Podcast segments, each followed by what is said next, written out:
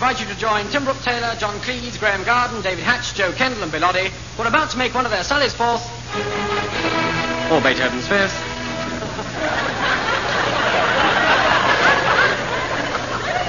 into a world of John Otto Cleese.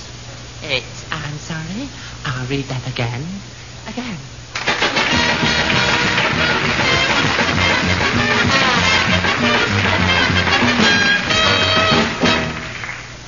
I'm speaking to you from the very depths of the lonely Essex village of Cricklewood. and I'm here to meet Mrs. Glasshouse, who's been knitting solidly for four years now. Mrs. Glasshouse, you've been knitting solidly for four years. Now, why? Well, I just can't stop. Have you never tried to stop? No, I just can't give it up. Like smoking? Yes, I love it. But what exactly are you knitting? Oh, nothing in particular. Well, how much have you knitted now? About three acres. Three acres. But where do you keep it all? Well, there's a two acre field behind the house, and we laid most of it out there.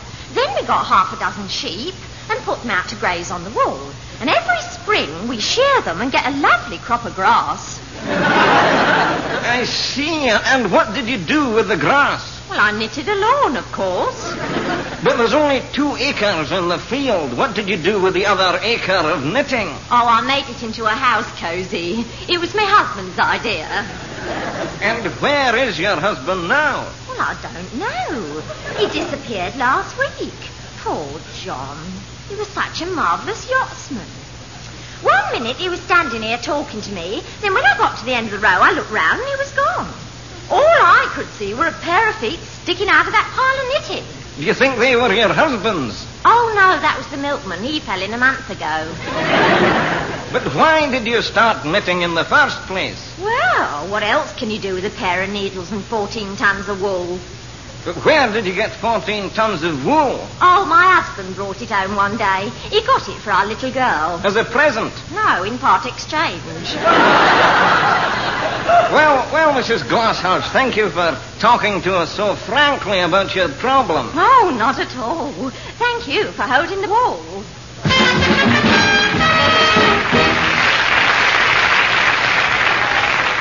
Traffic wardens come in for more than their fair share of mockery. I'm a traffic warden. Mark, mark, mark, But we are apt to forget that they are human and have their problems too. Over now to a lonely parking meter somewhere in the wilds of Suffolk. Woodburn? Woodburn? Where are you, Woodburn? Here, sir. Great heavens, man, what are you doing? I'm crouching, sir. I can see you're crouching, Woodburn. Why are you crouching? Well, I was more lurking, sir. Lurking? Yeah, yes, I was hiding from the motorists, sir. I was hoping to nab one. It's very conscientious of you, Woodburn. Thank you, sir. Well, let's have your list of parking tickets then. I haven't got any, sir. What, none? Well, sir, nobody ever stops at my meter. What, never? Never, sir. Why not? Don't know, sir. Perhaps, perhaps I look a bit terrified, sir. Be that as it may, Thank you. sir. nobody has ever stopped here, have they, Woodburn? Oh, sir, I have tried. I've tried all sorts of ploys, sir, to entice them to stop us. I put, I put a rustic sign once saying, bide a while, on one side, and, and will ye no come back again on the other side. but they just kept whizzing past, sir. Zoom. Well, Woodburn, I'm going to stay here with you until the next one comes along. Oh, I've tried that, sir. For the first two months, I just stood here beside my meter, day and night in rain, hail, sleet and snow, with a thermos of cocoa in one hand, a liver patty sandwich in the other, and a slice, a slice of plum duff at Christmas. But they never stopped, sir. They never stopped. Nobody ever stopped. I'm a failure, sir. I'm a failure, aren't I? A failure, a dismal, wretched failure, aren't I, sir?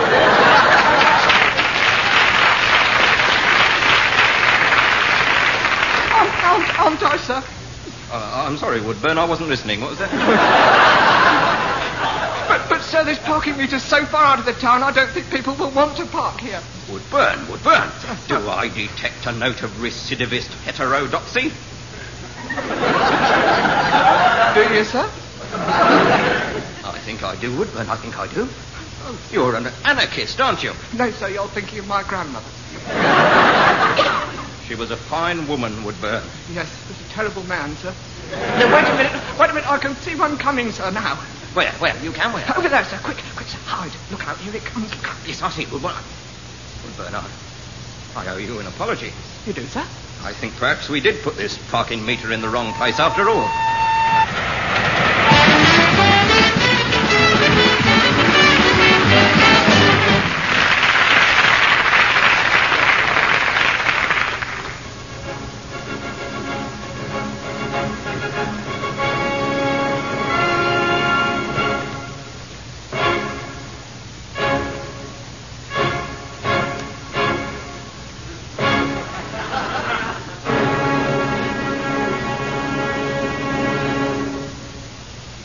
That was the Vienna Philharmonic Orchestra under Wilhelm Furtwängler. And now, while they're getting up, we are to hear the second piece in tonight's Promenade concert, which comes to you from the Pier End, Wigan.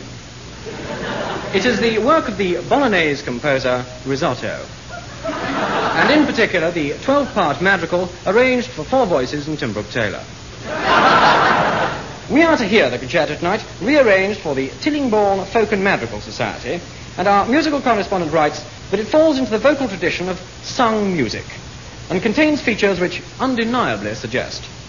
So let's listen now to There Was a Ship That Put to Sea, all in the month of May. There was a ship that put to sea, all in the month of May with a pa, la la la, with a pa, la la la, with a pa, la la la la la. In the month, month of May, the merry month of May, there was a ship put to, there was a ship put to sea. May a ship put to sea in the month of May. With a pa, la la la, with a pa, la la la, with a pa, la la la la la with a fa la la la, with a fa la la la, with a fa la la la la la. And the ship that put to and the sea, ship and the ship and the ship that put to sea, to sea, to sea. The ship that put to the month of sail, the month that put to the ship in the sea, that put to in the month of May, the the merry ship month of May, that the merry, merry, and the ship ship that put to sea in the month of May, in the month of May, fa la la la la la. The ship that put to sea in the month of May sank.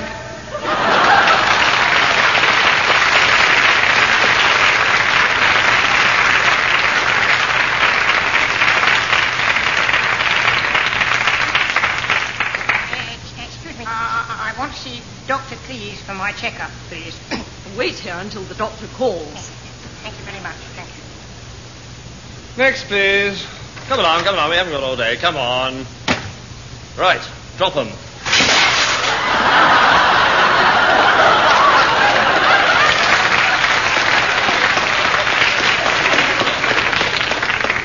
Uh, now take your trousers off. They are off, sir. So they are.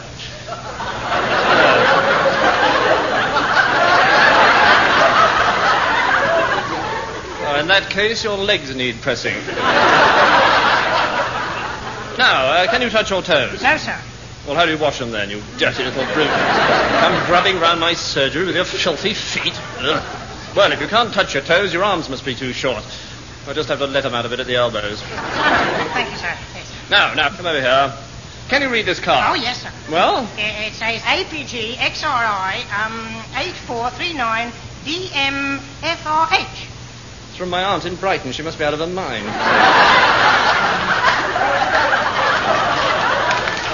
uh, she hasn't been the same since Maffa King. Right, well, thank you. Off you go then. But what about my checkup? Oh, yes, oh, yes, oh, yes. Uh, now, have you got a temperature? Oh, yes, sir. 106. Hmm, that's a bit high. Better call it 98. now, let's see. Uh, breathing. Do you breathe? Uh, yes, quite frequently, actually. Well, uh, breathe in then. breathe out again. Breathe in. Blow out. In. Out. Faster. In. Out. In. Out. Keep blowing. Sorry, I'd have to make you do this, but the electric fan's broken down. right, that'll do. Now, uh, how do you feel? Yes, that's quite normal. Now, see if you can reach right up to that top bookshelf. Well done. Hand me down topic of cancer, will you? You know, the, the illustrated one. Thank you. Now, uh, take your shirt off. Oh, no, no, no, no, no, no. I, I Yes, wouldn't- yes, oh, yes, I know it's embarrassing. Um, oh, I know, I'll take mine off too. No, no, I've got a better idea. I'll go behind this screen. Thank you very, very much, sir. Thank you indeed, sir. Is it off now? Yes, sir. Oh, put it back on, I want to come out. right, now, uh, eyes, feet, nose, ribs. Well, I think you've got the full set. thank you, sir. Uh, Oh, I know, teeth. Open your mouth. Wider, wider, wider.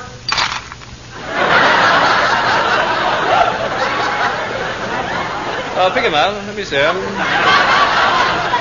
Are they comfortable? er Oh, yes, sir. Very comfortable. Okay, well, I think I'll keep these then. Ah, blah, blah, blah, blah. No, Uh, don't worry, What don't is- worry. No, don't worry. I'll put you on liquid foods. Uh, Anyway, it'll do you good to diet. You've put on a bit of weight since I last treated you. haven't you? What did I treat you for? Uh, nappy rash. That was it. Still troubling you? No, no, no, no, sir. Good. Anyway, you're far too fat. Uh, how much have you gained? Three pounds? No, sir. Six pounds? No, sir. Eleven pounds? No. Uh, Thirteen pounds? No. Thirteen pounds, ten ounces? All right, then open the box. Mr. Oddy, you have turned down thirteen pounds, ten ounces, so let's see what you have won. Mr. Oddy, you have won Kenneth Wollstonher. Well, well done, Mr. Oddy. Good night, and that's all for this week. But don't forget to join us again next week when it may be your turn to beat the clock. Good night, everyone.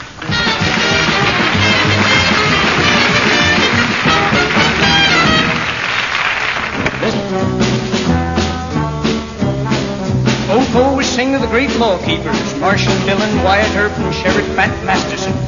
This is the story of an unsung hero, greater than them all, and an Englishman too. A man who kept the peace in one of the toughest parts of the West, Somerset.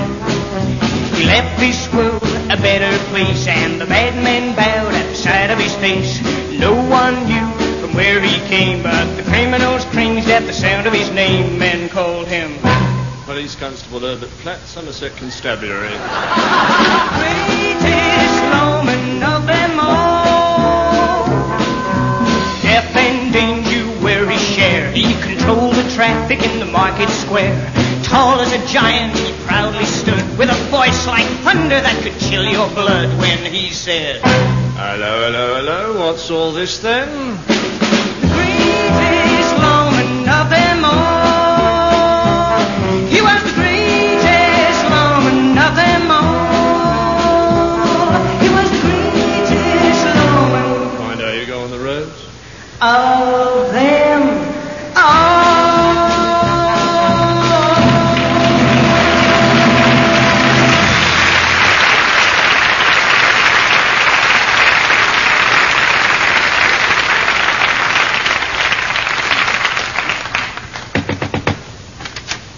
Good morning. Good morning, sir, madam. Welcome to the Harmony Hearts Marriage Guidance Bureau. We're here to provide a helpful word in times of stress, a shoulder to lean on in your hour of need. Have you an appointment? Uh, Oh, no. Then get out. Excuse me, but there's nobody in the waiting room, a- and you don't look very busy. How do you know I'm not very busy? How do you know I'm not expecting somebody at this very moment, some very important client with an appointment? How do you know I'm not up to my ears in correspondence of the utmost priority? Well, well, if you put it like that. As it happens, I'm not very busy at the moment, so you better sit down. Oh, thank you. And now then, what are your names? Horace and Ariadne Bootle. I see. and which is which? I'm Horace. So the lady must be Mrs. Bootle. I'm Ariadne. Oh, so you must be Mrs. Bootle. no, I'm Mr. Bootle. You just said you were Horace. Yes, I'm Mr. Horace Bootle. And I'm Mrs. Horace Bootle. So I must be Ariadne. Good. Well, now, will you tell me why you've come up to see me? Well, Horace and I have just come in for a checkup. yes, we just wanted to make sure our marriage was running along the right line. Well, this is highly regular, but I'll do what I can. Uh, just a few routine questions to start with, then. Now, do you like rhubarb tart? No. Hmm, pity I was going to give you a bit.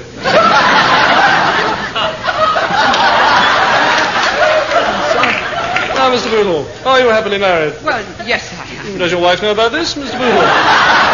Mr. Bootle, do you ever quarrel with your wife? Never, never. Oh, why not, you little ninny, you afraid of her? come, come, Mr. Bootle. Surely you don't expect me to believe you're frightened of that dumpy little baggy. Oh, now, look here. Why are you afraid of her, Bootle? Is she blackmailing you? Of course not. Why is she blackmailing you, Bootle? What have you got to hide? Nothing. Come now, Mr. Bootle, let's not play games. I'm not. It's another woman, isn't it? Oh, Of course it isn't. She knows about the other woman, doesn't she? And she's threatened to tell your wife. But she is my wife. So you haven't told her you're already married? What? You haven't told her about your first wife, then, have you, Mr. Bootle? Why not? I never had a first wife. Don't lie to me, Bootle. What happened to your first wife, eh, Bootle? What happened to But I her? haven't got a per- They never found the body, did they? Oh, you bluebeard, Horace, you monster! But I've never heard such a pack of lies and all. Surely you don't believe. Well, I'm going home to mother. Oh, how could I have married an unprincipled fiend like that? There, uh, there, my dear, don't fret. Um, by the way, are you free for dinner tonight?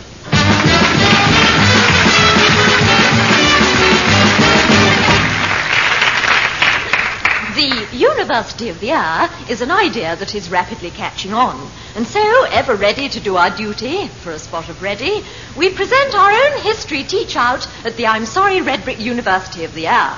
We turn back the pages of history to reveal the mysteries of the past. Oh, cheeky thing. And so let time's winged chariot speed backwards through the ages to the time when life was but a nursling in the cradle of youth, when proud Oh, men walked. Oh, Get to- on with it. And so we look at Julius Caesar. Mm, don't fancy him. What do we know of Julius Caesar? Nothing. Look, do you mind? I'm trying to do this part straight. I'm It's Oh, sorry. not easy, you know. You fooling around there with cheap laughs doesn't make it any better. Oh, come on, give us a... No, I'm hurt. You don't know anything about Caesar. No, I do. Oh, I know his famous last word. And they were? Uh, quod erat demonstrandum. That means which was to be proved. What was to be proved? Which was? I'm not surprised they were his last words. Hmm. The river having been crossed by boats, Caesar with legionaries proceeded to attack the garrison. What's that? Memories.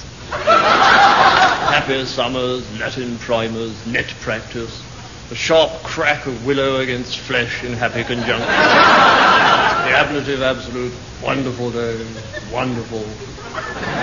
While Caesar lived, everyone paid tribute to him. About 30 bob a week. In his spare time, Caesar conquered most of the world. His first conquest was France. Caesar wrote in his diary, I'm worried about Jim. Caesar wrote in his diary, Last night, Evans went outside. what Caesar actually wrote in his diary was, Tota Gallia divisum est in tria partes. Which means France is divided into three parties, Conservative, Labour and Liberal. Look, that's it. I've had enough. I'm stopping now, no more, that's it. Nothing you can say will make me forgive you. Nothing. Rhubarb tart? Go on. Well, get on with it. Yeah. well, Talk about Caesar and France. Do that bit. Uh-huh. Oh, um, well, uh, he started the French general elections, uh, where they elect the generals. And um, this worked very well. And so he went on to become the first man to win Britain, beating Boadicea 3 0. And the game in the regional. After extra time, of course. him Now, off. Osborne Get wasn't him off. able to play, He's so making Ted it up. Extra He's had to making play it up. John, inside John, left. come and do the rubbish. And it was very rough. Well, as everyone knows, the Romans were forward-looking people who counted their years backwards. So Caesar was killed in 44 BC and arrived in Britain in 54 BC, about 10 years after he'd been killed. In fact, he was born in 98 BC and was therefore about seven when he died. In his first battle, Caesar came in for a beating. Ah, Caesar, what is it? I've just come in for a beating, sir. But he went on to conquer Britain and build a lot of one-way streets that lead only to Rome. He there... he thereby cut off his retreat.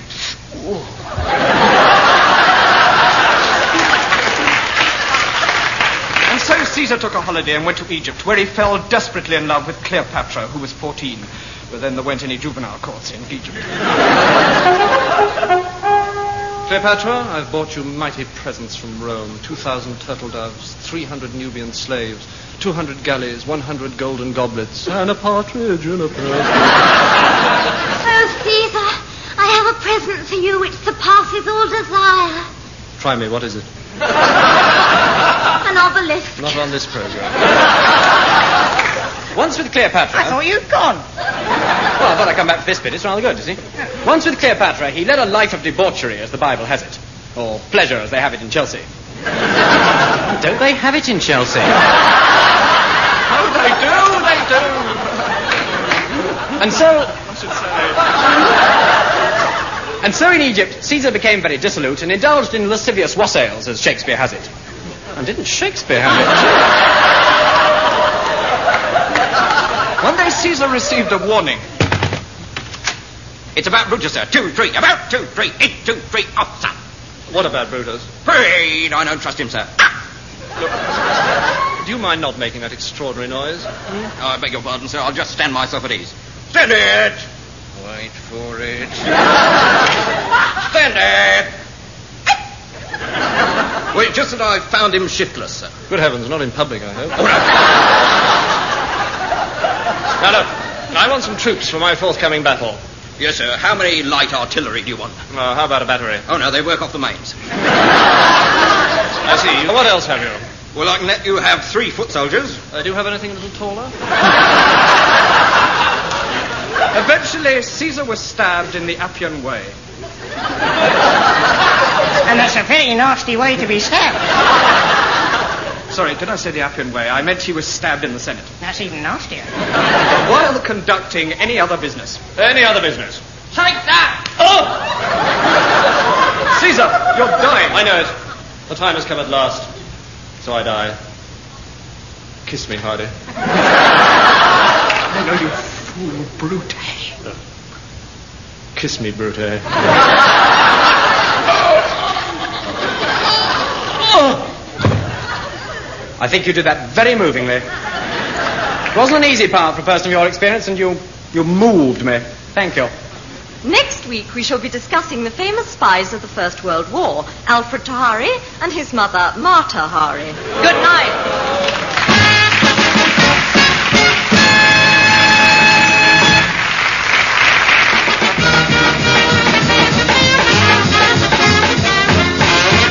And with the Angus Prune tune, we once again draw a veil over I'm sorry I'll read that again. The voices you heard were those of Tim Brooke Taylor, John Cleese, Graham Garden, David Hatch, Joe Kendall, and Bilotti. The scripts were by Tim Brooke Taylor, John Cleese, Bilotti, Graham Garden, Alan Hutchison, and Eric Idle. The songs by Bilotti, Eric Idle, and John Cameron, and the music by Dave Lee with arrangements by Leon Cohen. The whole show was produced by Humphrey Barclay, of all people. so that's it until the same time again next week when John Otto Cleese will surprise you once again with the words.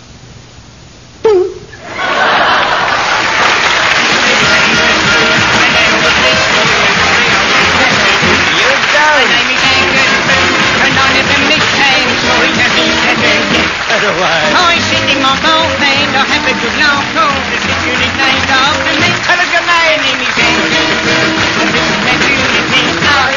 S-I-R-T-A, I'm sorry, I'll be there again. Yes, please.